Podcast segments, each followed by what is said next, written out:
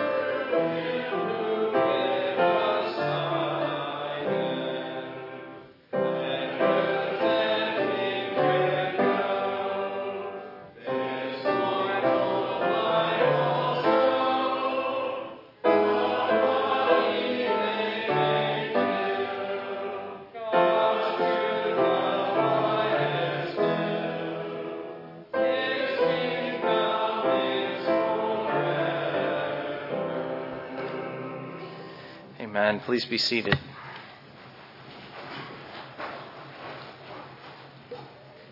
And let us pray together.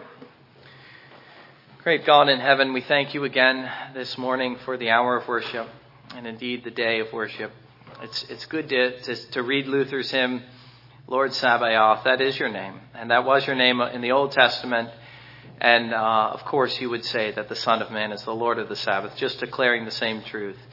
Uh, you are the ruler of creation, and you are the ruler of our lives. And so you are the ruler of this day, the Sabbath day. May we confess to you, O God, our desire to keep the Sabbath. May we confess at the same time our own, our own perplexities as to this or that question. Uh, God, uh, we have less direction, less guidance in the in the new covenant as to uh, what is prohibited on the Sabbath, but we are clear about this one thing and that is your desire that we would commune with yourself, and that we might find on this day great reason uh, to rejoice because it was the day that Christ was raised, and we look forward to singing such hymns uh, in, in, the hour to come. Uh, Jesus Christ, we find in you salvation which is worth rejoicing in. It is a salvation which is abiding and perfect. It is a salvation which uh, none can replace and no one can outdo. No one can outperform your work. The Old Testament saint could never say that. He could never look at his priest and say, I have the best priest. But we can. He could never look at the priest and say, Here is my guarantee, here is my assurance, here is a perfect work I can rest in. But we can. We can rest satisfied in Jesus Christ. And the, and the great wonder of, of the Christian experience and of the gospel is that we keep on finding that out more and more. And God, we long to learn that more and more. We long to grow in our understanding of the priesthood of Jesus Christ. It is in many ways an unfamiliar idea to us. But is it possible, O oh God, because of that, because we are not raised up in the Jewish way of thinking, that we are only impoverishing our own appreciation of our Savior? Oh, that we would see him in his priesthood just as he is presented in the book of Hebrews. And in a sense, we realize that he's only beginning to make the argument because he says they're dull of hearing. And so the reality is he wished to give a much, much richer treatment of the subject. And yet we can say, perhaps because we're just as dull as they were, what a rich treatment it is, what a challenging one it is. How great is our need to learn of Christ's priesthood. And Father, we pray that you would teach us and we pray that we would recognize and find in the sinner needs for his salvation, which includes not only sin which is pardoned forever, but it includes an ongoing priestly work forever. Now that is a wonderful truth, and that is something we hope to begin to explore this morning. The, the, the always of Christ's priestly ministry. There's a once for all, but there's also an always. He doesn't need to give sacrifices day after day. He did that forevermore. But he does always stand in heaven as a priest. And he does always live to make intercession for those who seek to draw near to God through him. And so, God, may we confess to you this morning that we do seek to draw near to you through him. And pray that our worship and our lives would be marked by nearness to God, not by distance. We ask you, Holy Father, that we would deal with your holiness directly, not as those who have any right to do so, uh, or, or even finding in our flesh any inclination to do so, but because in Christ we find a sufficient reason to do so. In fact, uh, we are just uh, we are just shunning him in this priesthood. We are denying the priestly power and efficacy of his blood if we do anything but draw near. Jesus, you have opened the way. May we have the faith to enter in. And may our lives once more be marked by nearness and communion with God. Lord, the reality as we recognize from our New Testaments is that the conception of the Christian life is one that is simply glorious. And it is, as we'll see in the evening, one which is being transformed uh, by degrees from glory to glory as we behold the glory of God. What a rich and glorious privilege we have. We only pray that we might make use of it. And we pray that we might have eyes to see it. Because we also realize that at times we spurn the work of the Spirit in us and we deny his saving influence on our lives. That in reality, as Christians, we are growing and that our light is shining, and, and, and we are too quick to say otherwise. Give us faith to see, O oh God, not only salvation in a bleeding Savior, but also salvation in the Holy Spirit dwelling in a sinner such as ourselves or a brother. Let us rejoice in the work of salvation, though the sin remains. It is subdued, but it doesn't go away. None of us are free from sin.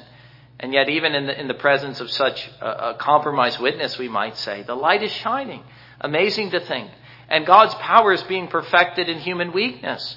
Oh, that we might see it, Lord, by faith. Just as, again, we are able to see the power and the wisdom of God on display in a bleeding Savior. And so, oh God, we pray the same for the worship which is before us. Things which are not of no account in the eyes of the world and in our less spiritual moments of no account to ourselves. Is it possible that we think the sermon is boring? Or that we think that uh, the dis- distribution of the elements is boring and of no account? The reality is the flesh thinks these things. And, and of what value is a song except for its beauty? But of what spiritual value it has to the unspiritual man, it is none. God, we are looking for real spiritual value and spiritual truths. As Paul says, the spiritual man discerns all things and he's discerned by no one. That is, he understands he is able to perceive the glory of Christ in something as weak and contemptible as a little piece of bread and a cup of wine? What could be of, of, of smaller account? And the reality, as we see from the early church, is that Christians have been inclined to despise these things and to treat them as no account, or the preaching, or even our fellow Christian who's sitting beside us. But the glory of the gospel is shining forth in these things. And might we see it and take it to heart and draw encouragement and to go on in our faith. God, in essence, our prayer is just this. Help us in our worship, weak and feeble though we are. But then as we close our prayer, we uh, remember those words you taught us to pray, now saying together, Our Father, who art in heaven, Give us thy name. Thy kingdom come, thy will be done on earth as it is in heaven. Give us this day our daily bread and forgive us our debts as we forgive our debtors. And lead us not into temptation, but deliver us from evil. For thine is the kingdom and the power and the glory forever. Amen. Well, as a scripture reading, I want to look at an earlier passage in Hebrews and notice uh, a parallel that uh, I'll, I'll, I'll be honest with you, I never noticed. And I wonder whether you've ever noticed. And that is the way in which God uh, makes an oath to Abraham and appointing Christ as a son, or, or as a priest rather, he, he makes it by an oath as well. And so the presence of an oath and the promise given to Abraham and the appointment of Christ a priest forever in order to see that parallel, we have to look at the first side of it, Hebrews chapter 6 verses 9 through 20, and notice the importance of the oath. But, beloved, we are convinced of better things concerning you and things that accompany salvation, though we're speaking in this way. For God is not unjust so as to forget your work and the love which you have shown toward his name in having ministered and in still ministering to the saints and we desire that each one of you show the same diligence so, so, as to realize the full assurance of hope until the end, so that you will not be sluggish, but imitators of those who through faith and patience inherit the promises. For when God made the promise to Abraham, since he could swear by no one greater, he swore by himself, saying, I will surely bless you and I will surely multiply you. And so, having patiently waited, he obtained the promise. For men swear by one greater than themselves, and with them an oath given as confirmation is an end of every dispute. In the same way, God, desiring even more to show the heirs of the promise the unchangeableness of his purpose, interposed with an oath, so that by two unchangeable things in which it is impossible for God to lie, we who have taken refuge would find or would have uh, strong encouragement to take hold of the hope set before us. Those two things being the word and then the word of oath. The two things pointing to the unchangeableness of his purpose. He goes on, this hope we have as an anchor of the soul, a hope both sure and steadfast, and one which enters within the veil where Jesus has entered as a forerunner for us, having become a high priest forever, according to the order of Melchizedek. And now let us respond to God's word by standing and singing together the doxology.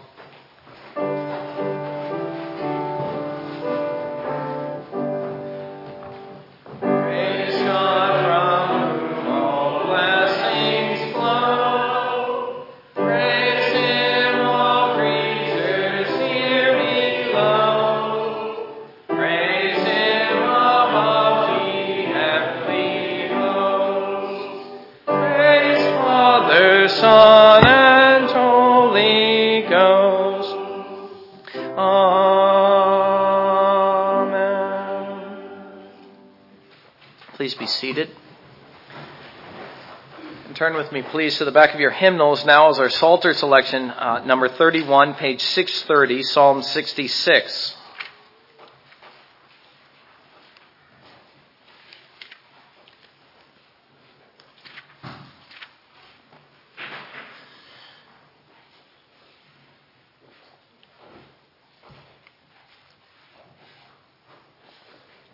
I'll read the unbolded. And together we'll read the bolded Psalm 66. Make a joyful noise unto God, all ye lands. Sing forth the honor of his name. Make his praise glorious. Say unto God, how terrible art thou in thy works. Through the greatness of thy power shall thine enemies submit themselves unto thee. All the earth shall worship thee and shall sing unto thee. They shall sing to thy name. Come and see the works of God. He is terrible in his doing toward the children of men. He turned the sea into dry land. They went through the flood on foot. There did we rejoice in him. He ruleth by his power forever. His eyes behold the nations. Let not the rebellious exalt themselves. O bless our God, ye people, and make the voice of his praise to be heard which holdeth our soul in life and suffereth not our feet to be moved. For thou, O God, hast proved us, thou hast tried us as silver is tried. Thou broughtest us into the net, thou laidst affliction upon our loins. Thou hast caused men to ride over our heads. We went through fire and through water, but thou broughtest us out into a wealthy place. I will go into thy house with burnt offerings. I will pay thee my vows which my lips have uttered and my mouth has spoken when I was in trouble. I will offer unto thee burnt sacrifices of fatlings with the incense of rams. I will offer bullocks with goats. Come and hear, all ye that fear God, and I will declare what he hath done for my soul. I cried unto him with my mouth and he was extolled with my tongue. If I regard iniquity in my heart, the Lord will not hear me. But verily God hath heard me. He hath attended to the voice of my prayer. Blessed be God, which hath not turned away my prayer, nor his mercy from me. And let us bless the Lord now by standing together and singing hymn 207.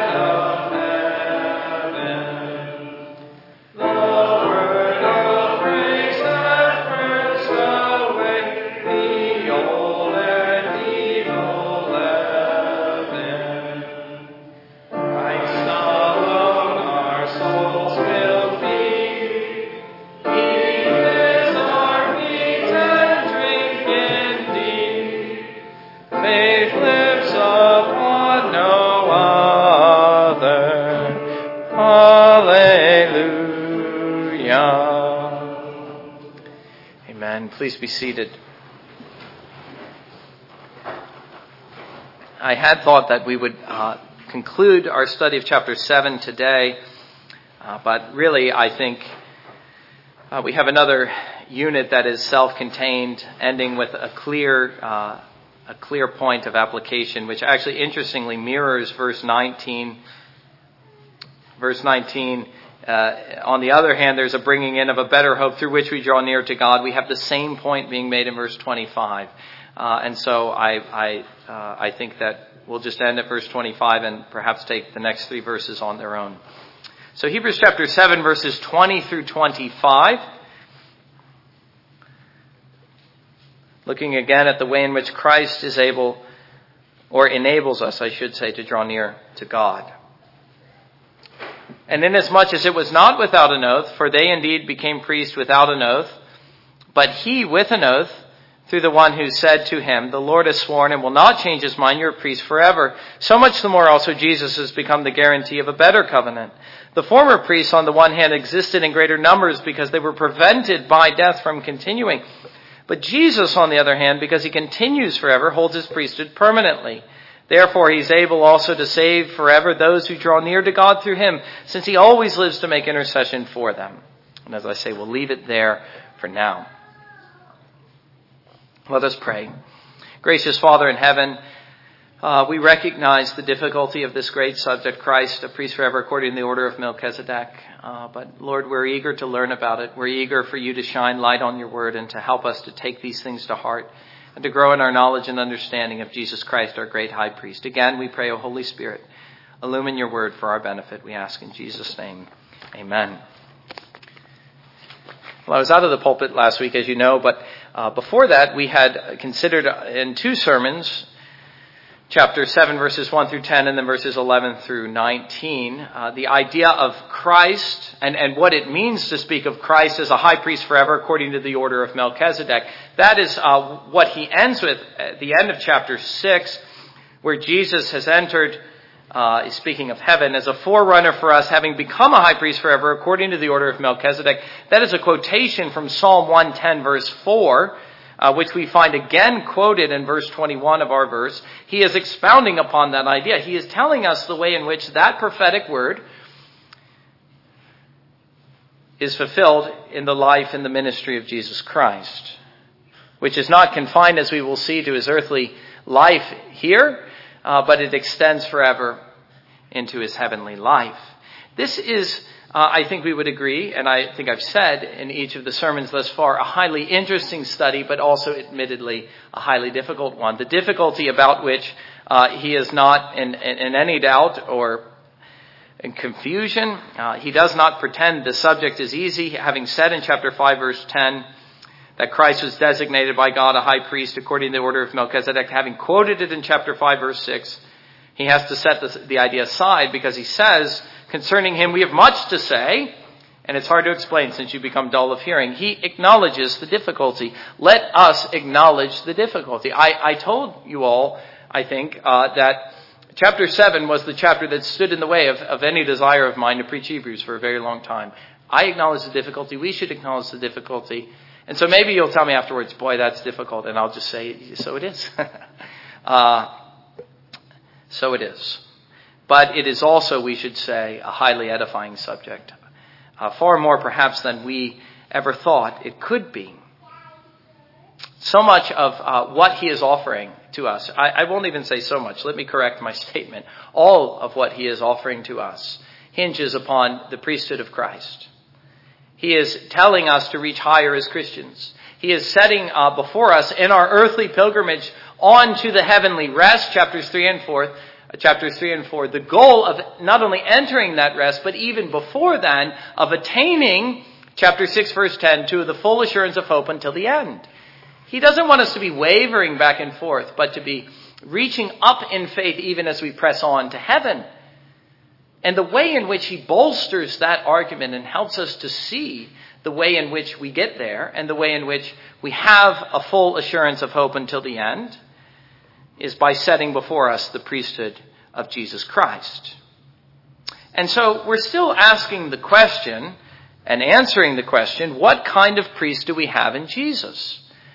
We know the kind of priest we have in the Old Testament, and much of the argument is devoted to explaining that to us, since uh, we as Gentile Christians are less familiar.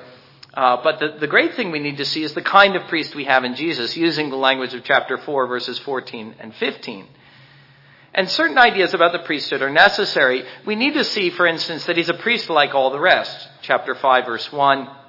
Every high priest taken from among men is appointed on behalf of men in things pertaining to God in order to offer both gifts and sacrifices for sins. That is the life of the priest, every bit as much for Christ as it was the priest of the Old Covenant. And we find this sort of argument being made uh, throughout chapters 2 through 5. While at the same time recognizing, and this really is what becomes the argument in chapters 7 through 10, his essential difference from all the other priests, what it is that sets Jesus Christ apart, making him uh, a better priest and a better mediator of a better covenant. We, uh, we just saw in verse 12 of the prior passage that in Christ the priesthood is changed. And so there was also a change in law also. His priesthood is not, uh, he tells us, according to the order of Aaron, but it's according to the order of Melchizedek. He descended not from the tribe of Levi, but from the tribe of Judah as the son of David, equipping him to become not only uh, a priest, but a priest king, just as was promised in Psalm 110. But what is, what is really important to see here, uh, and becomes the emphasis of the present verses, though it was something we've seen already, is the eternity of his priesthood. Not so much the according to the order of Melchizedek, but the forever of that phrase, that he is a priest forever according to the order of Melchizedek. That word, that single word, the way in which he holds his priesthood forever, becomes the real focus here of the verses, the six verses we are considering. And it is that aspect of his priesthood that makes him so unlike and so much better than the priests of old. And it is on this basis that our confidence and our assurance to draw nigh are based, as we will see. And I want uh, to, to apply this thought a little bit before we actually look at the argument that's being made here. And uh, to make this assertion to you as Christian people that so much of our happiness as Christians depends upon our views of Christ. Not only how we deal with him, but how we regard him. And so let me ask you again do you know what kind of priest that you have in Jesus? Do you have clear views of Christ and his priesthood?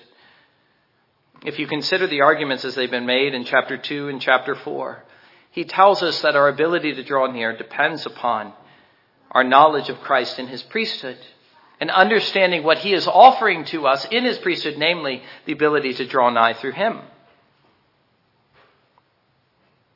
But if we were to turn the argument around, we should also realize that apart from such a clear view of Christ and his priesthood, understanding his life as a priest and what his life is, uh, what his priesthood consists of. Apart from this, the earnest soul will find little reason and little confidence to draw near to God. His whole life and religious, religious experience will be marked not by nearness to God, but by distance. And not only that, but uncertainty as well as to his standing with God, which is, as we saw last time, essentially the life of the Old Testament saint. That was his essential plight, that he was not near but distant from God and that he lacked assurance, finding none in the Old Testament priesthood. But better things are offered to the believer through Christ's priesthood, which is the argument here. Namely, confidence, boldness, frequent access, and nearness to the throne of grace. The believer in the New Testament, and especially in the book of Hebrews, if we understand the argument, is conceived as one who lives near to God who constantly, daily through prayer draws near to the throne of grace, who is frequent in his dealings with God, who lives a life, as John Owen says very simply, of communion with God, not of distance, but of nearness. And we ought to recognize that Jesus Christ is the one who makes that possible. And more and more as we seek to deal with God through Him, not only in our justification, but in all of the Christian life, more and more we will find that heaven is open to us and that we as sinners are able to deal with the holy things of heaven, enjoying a full assurance of hope unto the end. And so, as I say, our happiness as Christians depends upon clear views of Christ and his priesthood And if our experience does not match what I've been describing, namely one of constant or frequent access to God or nearness to God, then I think perhaps we have the, the reason why.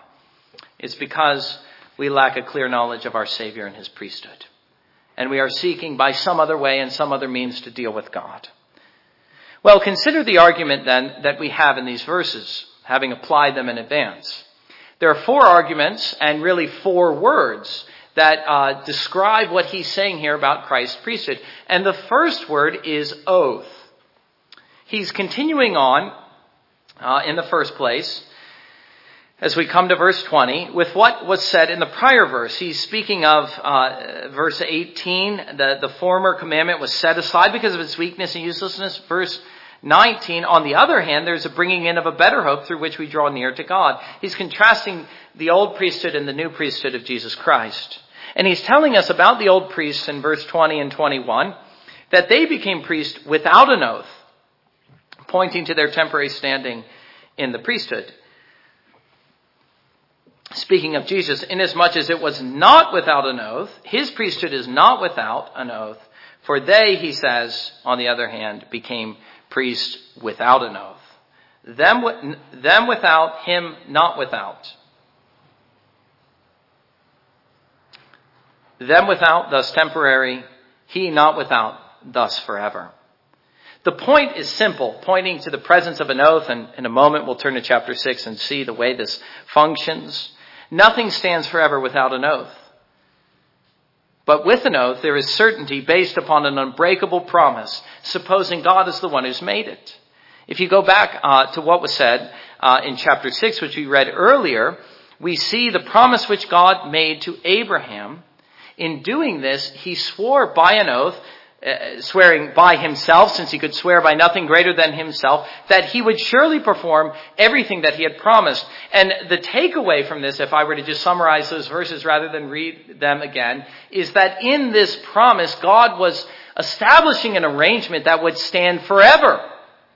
In fact, if you go to Galatians 3, you see that whatever God promised to Abraham, he does not set aside when he gives the law to Moses. There is something bigger, there is something more permanent in the promise that was given to Abraham. And what God underscore, or the way God underscores this is by swearing to Abraham, I will surely do this. So that he says, by two, or, or, or no, verse 17, desiring to show the heirs of promise the unchangeableness of his purpose, he interposed with an oath by declaring by an oath that he would do all that he promised to Abraham, he says, these things will stand forever. They will not change. They will never be set aside. But you will look in vain in the Old Testament priesthood and find such an oath. They were given, they were appointed without an oath. But what happened with Abraham came with an oath. And when Jesus was appointed a priest, he was appointed by an oath. If you look at what is said, the Lord has sworn and will not change his mind You're a priest forever according to the order of Melchizedek. That's the full statement of Psalm 110 verse 4. In appointing the Son, he appoints him by a solemn oath. That doesn't mean, let me just say, that God's other promises have no validity. It only means that they addressed a temporary situation. God never promised or swore that the Old Testament priests would stand forever, that they would hold their priesthood forever. He only provided that they should each minister to their own generation as long as they should live. But obviously something greater is involved when God swears by an oath that he will perform something. And so because Christ came into his, appoint, his priesthood not only by divine appointment, but by a solemn divine oath, as we discover in Psalm 110 we recognize something greater is involved in his priesthood, something permanent, something abiding. A priesthood that would stand forever, a priesthood that would never be set aside or replaced for another. In declaring and appointing Jesus Christ the priest forever, God was declaring his eternal purpose concerning his son, an eternal office that he would hold forever. Declaring once more with Christ as with Abraham the unchangeableness of his purpose as I swear this day, he says to Christ, I will not change my mind. There will be no priest after you.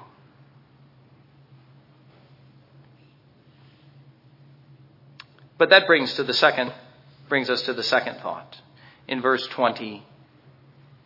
So much the more also Jesus has become the guarantee of a better covenant. In fact, the second and third thoughts are both found in that verse. Jesus, the guarantor of a better covenant. Let us deal with each in turn. The second thought, and the first that we find in that verse, is that of a covenant. That's the second word. And of this covenant, we are told it is better. Jesus has become the guarantee of a better covenant.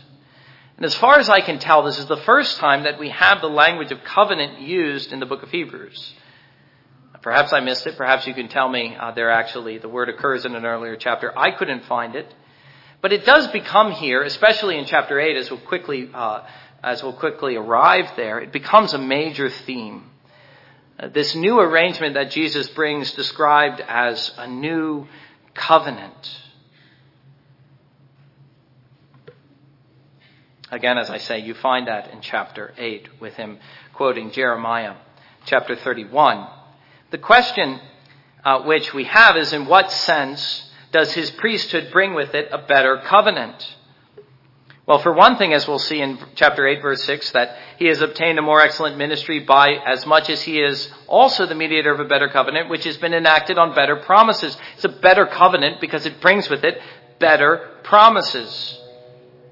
Or if you look again at what is said in chapter uh, chapter 7, verses 18 and 19, you again see the contrast in covenants without the language of covenant.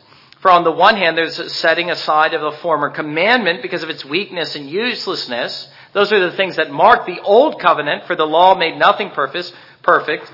And on the other hand, there's a bringing in of a better hope through which we draw near to God. Again, he's speaking of what he here explicitly states as a better covenant. And the thought here is that in speaking of a covenant, Jesus' priesthood brings about a new arrangement or a new situation where we are enabled by his priesthood to draw near to God. No longer do we seek to deal with God as the Jews of old through the Old Testament priesthood, marked by weakness and, uh, and uselessness. But now we seek to deal with God through the strength of his ministry and his priesthood. So Christ in his priesthood represents a new order and a new covenant. And the hallmark of this covenant, as we will see again and again throughout chapters 7 through 10, in stark contrast to the, the life and the experience of the Old Testament saints under the Old Testament priesthood, is that he, by his blood, opens to us a new and living way by which we are able to draw near to God continually. Continually. How unlike that was the Old Testament, where you had the, the, the high priest entering into the Holy of Holies once a year. Now, every believer through Christ's blood is able to enter in at any time into heaven itself, not the temple, which was just a pattern of heaven. All of these things we will unfold in the chapters to come. We should simply recognize here that in bringing in a new priest, he brought with him a new and a better covenant. But then the second thought that we find in this verse and the third point of the sermon the really important thing that is being stressed here is the relation he holds to the covenant. And that is, of this covenant, he is the guarantee. Or, to use the language of the Westminster Confession, chapter 8, section 3, he is a surety. And so, oath, covenant, surety. That's the third idea. As I say, the confession uses that word, and so I'll use it as well. But it's the same word and the same idea. Verse 22, so much the more also Jesus has become the surety of a better covenant to use the idea and the language uh, without reading it of chapter 8, section 3 of the Westminster Confession. What is meant here is that he is furnished in his person and in his office to bring about a better covenant. He is equipped by the Father and he is, he is able, based upon who he is as the Son of God, to perform every task and to fulfill every law of this priesthood and to do so perfectly, thus bringing in a perfect salvation. Speaking of him uh, more narrowly as the surety means that he is the one who guarantees that every promise of the new covenant will come into full and exact fulfillment. That is to say, he is the one who guarantees that it will never be annulled or set aside, which is fundamentally unlike the Old Covenant. There was no one in the Old Covenant who held the office of a surety. But as we look upon Christ and his priesthood, We behold him as our surety, again, as the one who guarantees that all that was promised will come into fulfillment, and not a single one of those promises, nor his priesthood, will ever be set aside. That the new covenant will stand forever. But that, of course, leads us to ask the question how he does so. How does he execute the office of a surety? And a surety of a better covenant. And that is the question which we find answered in verses 23 and 24.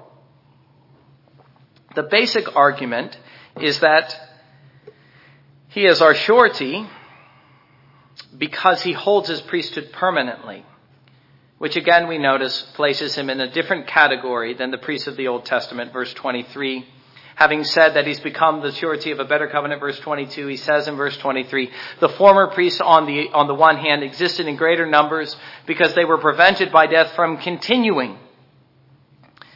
It was obvious from this, uh, this situation that their priesthood lacked stability. That in their priestly work they guaranteed nothing. There were so many of them because none of them were capable of continuing in his office. And even then, each of them died and were succeeded by others. There was no possibility in this situation to look at any one of these priests and be guaranteed of anything.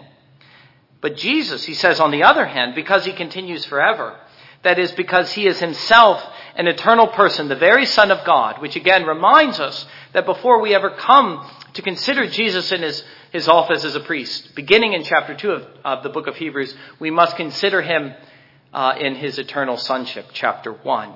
Who is the person who assumes this office? It's Jesus Christ, the Son of God, the eternal Son of God. Because that is who holds this office we are considering. He holds his office permanently. The one who holds this office is an eternal person, even the Son of God. Jesus, on the other hand, he says, verse 24, because he continues forever, because his person is an eternal person, holds his priesthood permanently. You see, the same situation that prevented the Old Testament priests from offering any certainty or stability under the Old Covenant is not there with Christ. Death is no obstacle to his priesthood, even though it was the ultimate obstacle to the Old Testament priesthood.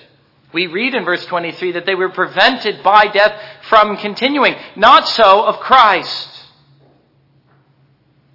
It was no obstacle of his priesthood. It did not prevent him from continuing. In fact, as we'll later see in verse 27 when uh, it is said that he offered up himself, speaking of uh, his, his priestly death, we discover that his death on the cross actually constitutes the hallmark of his priestly ministry. That by death, he offered himself up once for all for the sins of his people. But death was not the end of his existence. Still less was it the end of his priesthood. His death, as Hugh Martin says, was full of priestly action as he on the cross offered himself for us. So that in his death he was putting forth priestly power. He was exercising priestly agency. A power and an agency by which he once more offered up himself. In other words, as we behold Christ on the cross, we behold him in his priesthood.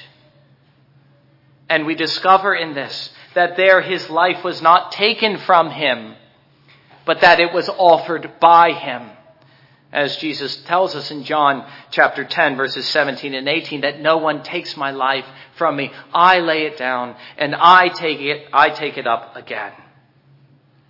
By which we understand that the same power by which he takes his life up again in the resurrection is also present when he lays it down.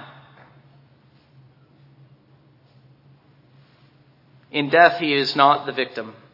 He is the agent.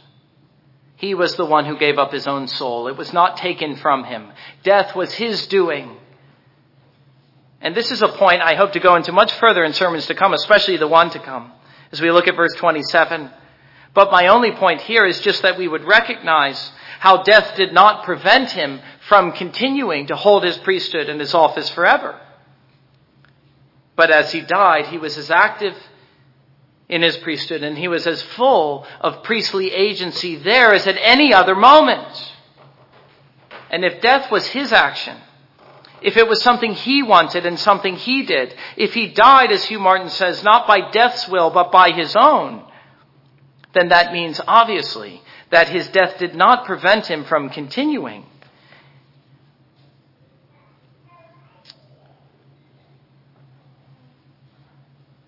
Even as he dies, he takes up his life again and he goes into heaven where he holds his priesthood permanently.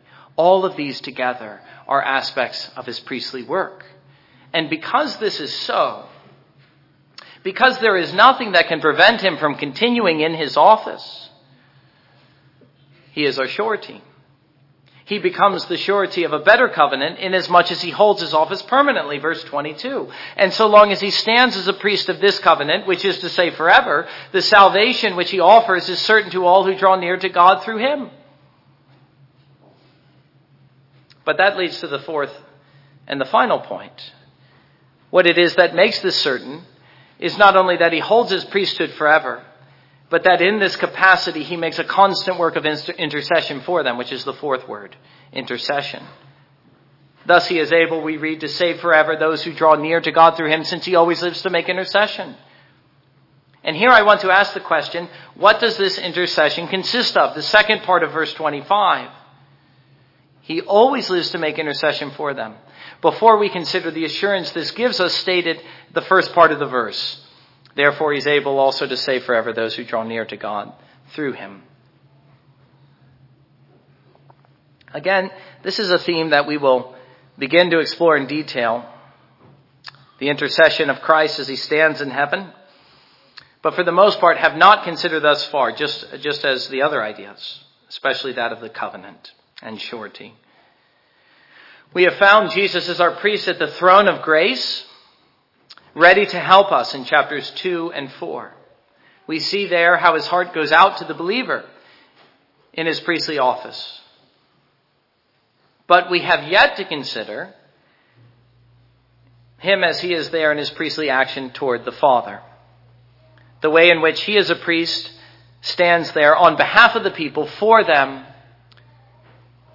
we read in chapter 5 verse 1 appointed on behalf of men in things pertaining to God. Obligated, verse 3, to offer sacrifices for sins as for the people.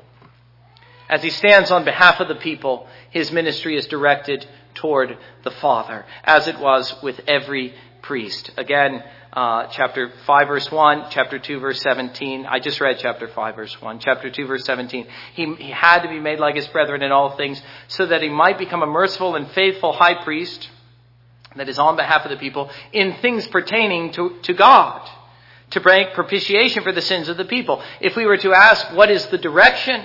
What is the focus? Or if I may put it this way, what direction the gaze of the Savior uh, is in heaven, it is toward the Father.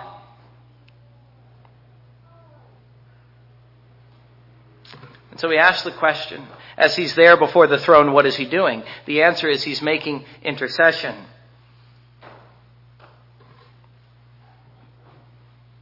That is his priestly action by which he puts forth his priestly agency. It consists not of his heart and his help, uh, not only, I should say, of his heart and his help going out to the believer from heaven, but also of a constant work of intercession before the throne of grace. There in heaven as our great high priest, he always lives to make intercession for the people. And there are several comments concerning this intercession that can be made here. Uh, and again, we're only beginning to explore it. The first is that it is an intercession we know which he performs by divine appointment. Don't lose sight of that, beloved. It was God who appointed him a priest forever according to the order of Melchizedek. It was God who desired that Christ in his priesthood should make intercession for the sins of the people. In other words, we need to lay aside once and for all the notion that Christ in his intercession is there pleading that the Father would perform something that he is not inclined to perform. He is begging the Father to be merciful when the Father is inclined to show wrath. That is not what we mean by intercession. Christ, as he stands there, stands there only because the Father deemed and swore forever that he should stand there. Do not see him as persuading or twisting the arm of the Father. Oh, Father, be merciful. Look at all that I've done. Will you not pardon them? That is not a proper view of the priesthood and the priestly intercession of Jesus Christ, which is directed toward God the Father. That is to describe the heart and the will of the Father in a way that is totally unscriptural and that misses the whole point. Do you know what he's pleading at the throne of grace? He is pleading only what he pled in the Garden of Gethsemane as he was about to take up the great act of offering himself. Oh, Father, thy will be done. Thy will be done. That is the work of intercession that he gives.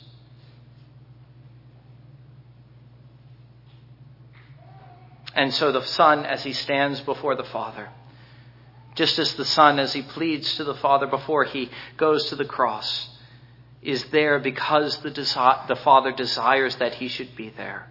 It is the Father's will that he is performing, and that he prays he would have the strength to perform fully to the uttermost. The Father desires to show mercy in the Son and if I might say so, to do so in the most glorious way conceivable. There is no grander way for the Father to propitiate his wrath toward the sinner and to show mercy to the sinner and to justify the sinner and to open the way for the sinner to enter into his presence than by the priesthood of Jesus Christ. And I can only hope that by the end of chapter 10, once we've considered it in detail, you would agree with that. But what we notice in the work of intercession, since it comes by divine appointment, is not the fundamental disharmony between the Father and the Son in their disposition to the sinner, but we notice rather the harmony that exists between the Father and the Son. The glory of that union that exists between them as one God shines forth to us in a way that nothing else could possibly reveal. The Son and the Father are one in their desire to bring in this better covenant. And the work of intercession reveals this as much as anything else. Second, concerning this intercession, we also see uh, the relation that exists between him and his own. Not just the relation that he sustains to the Father, but to the people from whom he was taken and for whom he stands as an intercessor. Those we read in verse 25 who draw near to God through him. It is for them, again, verse 25, that he always lives to make intercession just as it was for them that he becomes a priest and suffers and dies. He does not stand there in heaven as an intercessor because he needs to do so. He does so because he desires to save. He along with the Father. His priesthood, uh, then, as we've seen, rests on a personal relation between him and his sheep, those whom he represents. And nowhere is that thought expressed as strongly as it is here in verse 25 considering Christ in the work of intercession. As he stands in heaven presenting his work to the Father, he does so for them. They are his sheep, as he expresses in John chapter 10. Those who hear his voice and who know him and who seek to draw near to God through him and not in any other way. It is for them that he lays down his life and for no others. And because this relation exists between Christ and his sheep, a personal relation, their place in heaven before the throne is secured by his. They are able to draw near to God through him because he is there for them. One who is not weak and ineffectual like the priests of old, but one who holds his priesthood permanently. As we find him there, we should think not only of the relation he sustains to the Father, but also the relation he sustains to us. But third, we must also realize that in interceding, Christ is presenting. He is offering. He is appealing. And in all this, the object of his work, once more, the one to whom he offers and pleads, is the Father. It is an act of intercession presented or offered to the Father. But the question is, what does he offer? And on what basis does he make his appeal?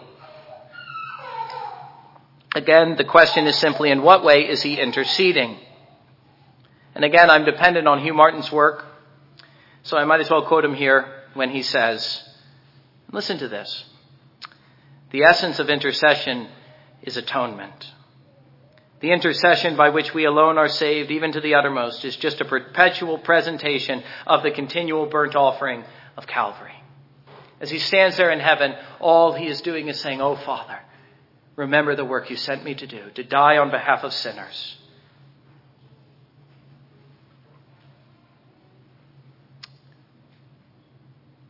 This is also evident when you compare what is said in verse 25 and verse 27. At first glance, we have uh, the statement of separate ideas. We read that he's able to save forever because he always lives to make intercession. And it would seem that our eternal salvation finds its basis in intercession. But then you look at verse 27 and you read that he does not need daily, like those high priests, to offer up sacrifices first for his own sins and then for the sins of the people, because this he did once for all when he offered up himself. It would seem uh, at first glance on those uh, two verses that our salvation has two bases. On the one hand, the intercession of Christ, verse 25, the eternal intercession in heaven, and on the other hand, verse 27, the cross of Christ. But let me just tell you that our salvation does not have two bases but rather our salvation has only one, seen under two aspects. In reality, intercession and offering on the cross are but two aspects of a single work, a single presentation to the Father by this priest. Each are seen as included in the other, so that in speaking of intercession, he refers to his act of offering, and vice versa. Our salvation is seen in both because they are both aspects of a single work. Atonement seen as intercession. Intercession seen as offering. For Christ to offer himself on the cross is for him to intercede for us. And for him to intercede in heaven is for him to present to God what he did on the cross. The essence of intercession is atonement. And thus, having made atonement once for all on the cross by offering himself, verse 27, all that is left for him to do is to present that work to the Father. Again, not as a separate work, but as a continuation of the same priestly work. And not once more as an act of persuasion, but by the Father's own appointment. The Father, in appointing the Son to die as a lamb for sinners, appointed his place in heaven, whereby he continually presents the burnt offering of the cross. It is but an expression of his own will and desire. Jesus' work on the cross so answers to all the things that pertain to God His holiness, His justice, His desire to show mercy and pardon the sinner, every demand of the law upon the sinner, not only that he obey, but that every transgression be punished. Christ so answers to all of these, everything that God demands and delights in, that the Father cannot but delight in the Son's work. Especially as antecedent to this, this is uh, this is in the, there is in the Father's heart nothing but a perpetual delight and love for the Son. On him rests the Father's good pleasure always. Just as the Father reminds the Son on his way to the cross twice, this is my beloved Son in whom I am well pleased. The Father always delights in the Son, and the Father has nothing but love for the Son always and for the Son to stand in heaven as our priest, offering to the Father himself as our sacrifice continually, is met with the Father's love and constant satisfaction. Again, what we notice is the harmony between the Father and the Son in this work of intercession. By this work, the Father finds in this every reason to show mercy, to pardon the sinner, to express his love and desire to save, bringing him into an eternal relation with himself. But bringing the argument home as fully as we can, returning to the first part of verse 25, therefore he's able also to save forever those who draw near to God through him. We see how it is that he's able to do so, saving to the uttermost, since the second part of the verse, he always lives to make intercession for those who draw near to God through him. He does so. He saves forever by holding his priesthood forever ever presenting to the Father his own work and his own sacrifice, meeting no resistance by the Father, but only an eternal delight and good pleasure which he has for the Son. And to seek to draw near to God through him is to discover his ability to save to the uttermost. It is to discover the truth stated in these verses. There is in Jesus no lack. There is no weakness. There is no deficiency. Still less is there any reluctance on the part of the Father to accept his work or those whom he represents. All that he does, he does perfectly, and he does perpetually since he holds his office forever. So we are able to draw near to God through him because he always lives to intercede for us. Do you see the point, beloved? Have you discovered these wonderful truths about Jesus, our great high priest? I come back to the point I made at the beginning as I close that all our happiness as Christians depends upon this, namely having a clear view upon Christ and his priesthood. And as a result of this, our lives will be marked not by distance, but by nearness to God, full of confidence and assurance and boldness to deal with the holy things of heaven, because we are confident not in ourselves, but that Christ, our great high priest, has gone before us there and opened the way for us, standing there before the throne as our constant intercessor. He is always there, and as He is always there, He always stands ready to save. He always stands ready to help us, and He is able to save us to the uttermost. Oh, beloved, are you beginning to see the kind of priest we have in Jesus? And I can only thank God that we will go on in this study, uh, but for now we'll lay it aside and we will uh, come to the table. I'd invite the elders to join me there now.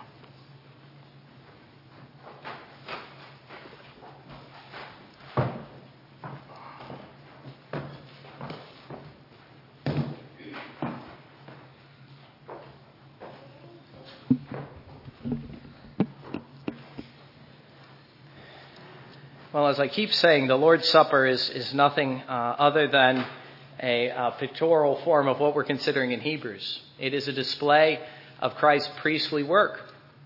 What is Jesus doing? Now, we're going to see this even more clearly next time. What is he doing on the cross? He's offering himself for our salvation. Again, his life isn't being taken from him there.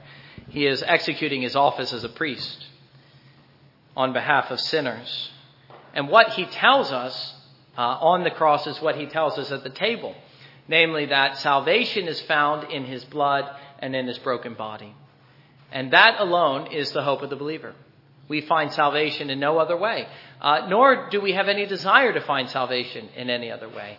We discover in Christ, and this will continue to be the theme, the best and the most glorious way to possibly approach God the Father, so that we couldn't possibly want anything better than this. In fact, it even makes us, and I believe I read this in Jonathan Edwards once, it even makes us thankful that God willed the fall, if only that he might will the cross. Amazing to think. But there is no possible better way to draw near to God than in this way. And that being said, we recognize our privilege uh, to partake of Christ in his priestly office, uh, to deal with him and to recognize at the same time that He is dealing with us. That He continues to offer Himself, not as a constant sacrifice, but in the same way He's constantly offering that one sacrifice to the Father, so He's constantly offering it to us here and reminding us herein is the believer's salvation, in His body and in His blood. And so His salvation flows to the believer in so many ways. This is one of them. The question is, is that a salvation you want? Is that a salvation you partake of? Do you think that you can draw near to God in any other way as a sinner? That's it. There's the gospel. And it is presented to you as simply as a little piece of bread and a little cup of wine. Weak and contemptible in the eyes, I might say even more so than a man standing and preaching, though I doubt it. God is offering, He is ministering His grace to His people. Again, I ask you the question is that your desire? It is so easy to despise these things. And in fact, we'll see uh, eventually when I read it in 1 Corinthians 11 uh, that that's what the church was doing. The church was despising it. They believed in Christ for salvation, but they thought nothing of that. The truth is, we are to see Jesus Christ in that, just as we're to see him in the preaching, or as I said in the prayer, we're to see him in our brother. If that's the kind of faith you have, it doesn't have to be great faith. But if you find Jesus, a strong reminder of Jesus in those things, then I invite you to come. Otherwise, I ask you not to. Let me read what is said in 1 Corinthians chapter 11, just the words of institution. For I received from the Lord that which I also delivered to you, that, that the Lord Jesus Christ in the night in which he was betrayed took bread, And when they had given thanks, he broke it and said, This is my body, which is for you. Do this in remembrance of me. In the same way, he took the cup also uh, after supper, saying, This cup is the new covenant in my blood. Do this as often as you drink it in remembrance of me. Uh, and with that said, let us pray together. Father in heaven, we thank you for uh, these these weak and despised means in the eyes of the world. In us, they are very in our eyes, they're very great. In the eyes of a spiritual believer, we find another token, another emblem, another seal of our salvation. God, would you minister your grace to us more strongly this day through these many means and cause us to rise up to a full assurance of hope until the end? Uh, for we need a great deal of help. We are weak. We are ready to stumble. We are ready to fall.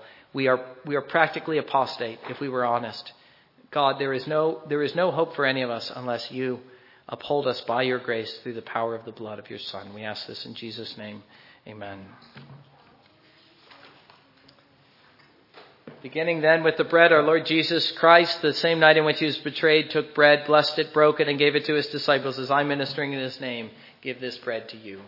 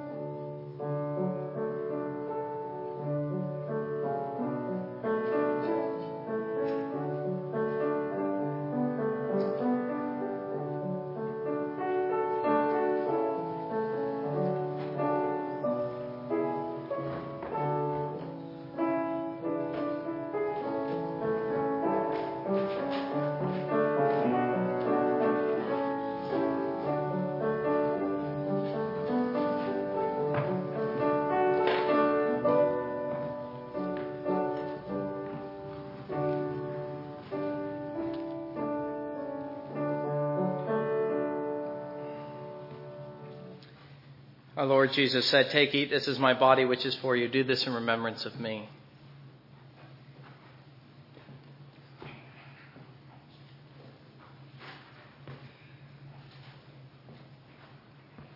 In the same manner, our Savior also took the cup, and having given thanks as has been done in his name, he gave it to his disciples as I'm ministering in his name. Give this cup to you. And uh, just a reminder, though I think we're still ironing out uh, we've had different people setting up. Uh, we're still ironing out the details, but this time I can promise you that the outer ring is wine and then the inner rings are grape juice. There has been some surprise, I think, when the second outer ring was also wine, but that will not be the case this time.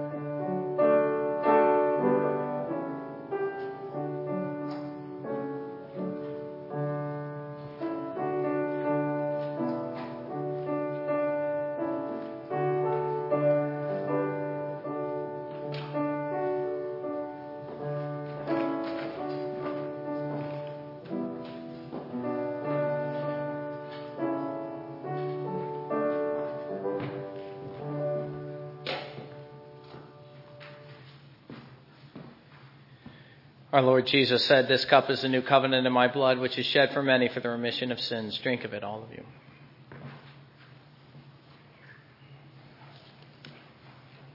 If, you could just remember to take your cups and throw them away at the back when you're done.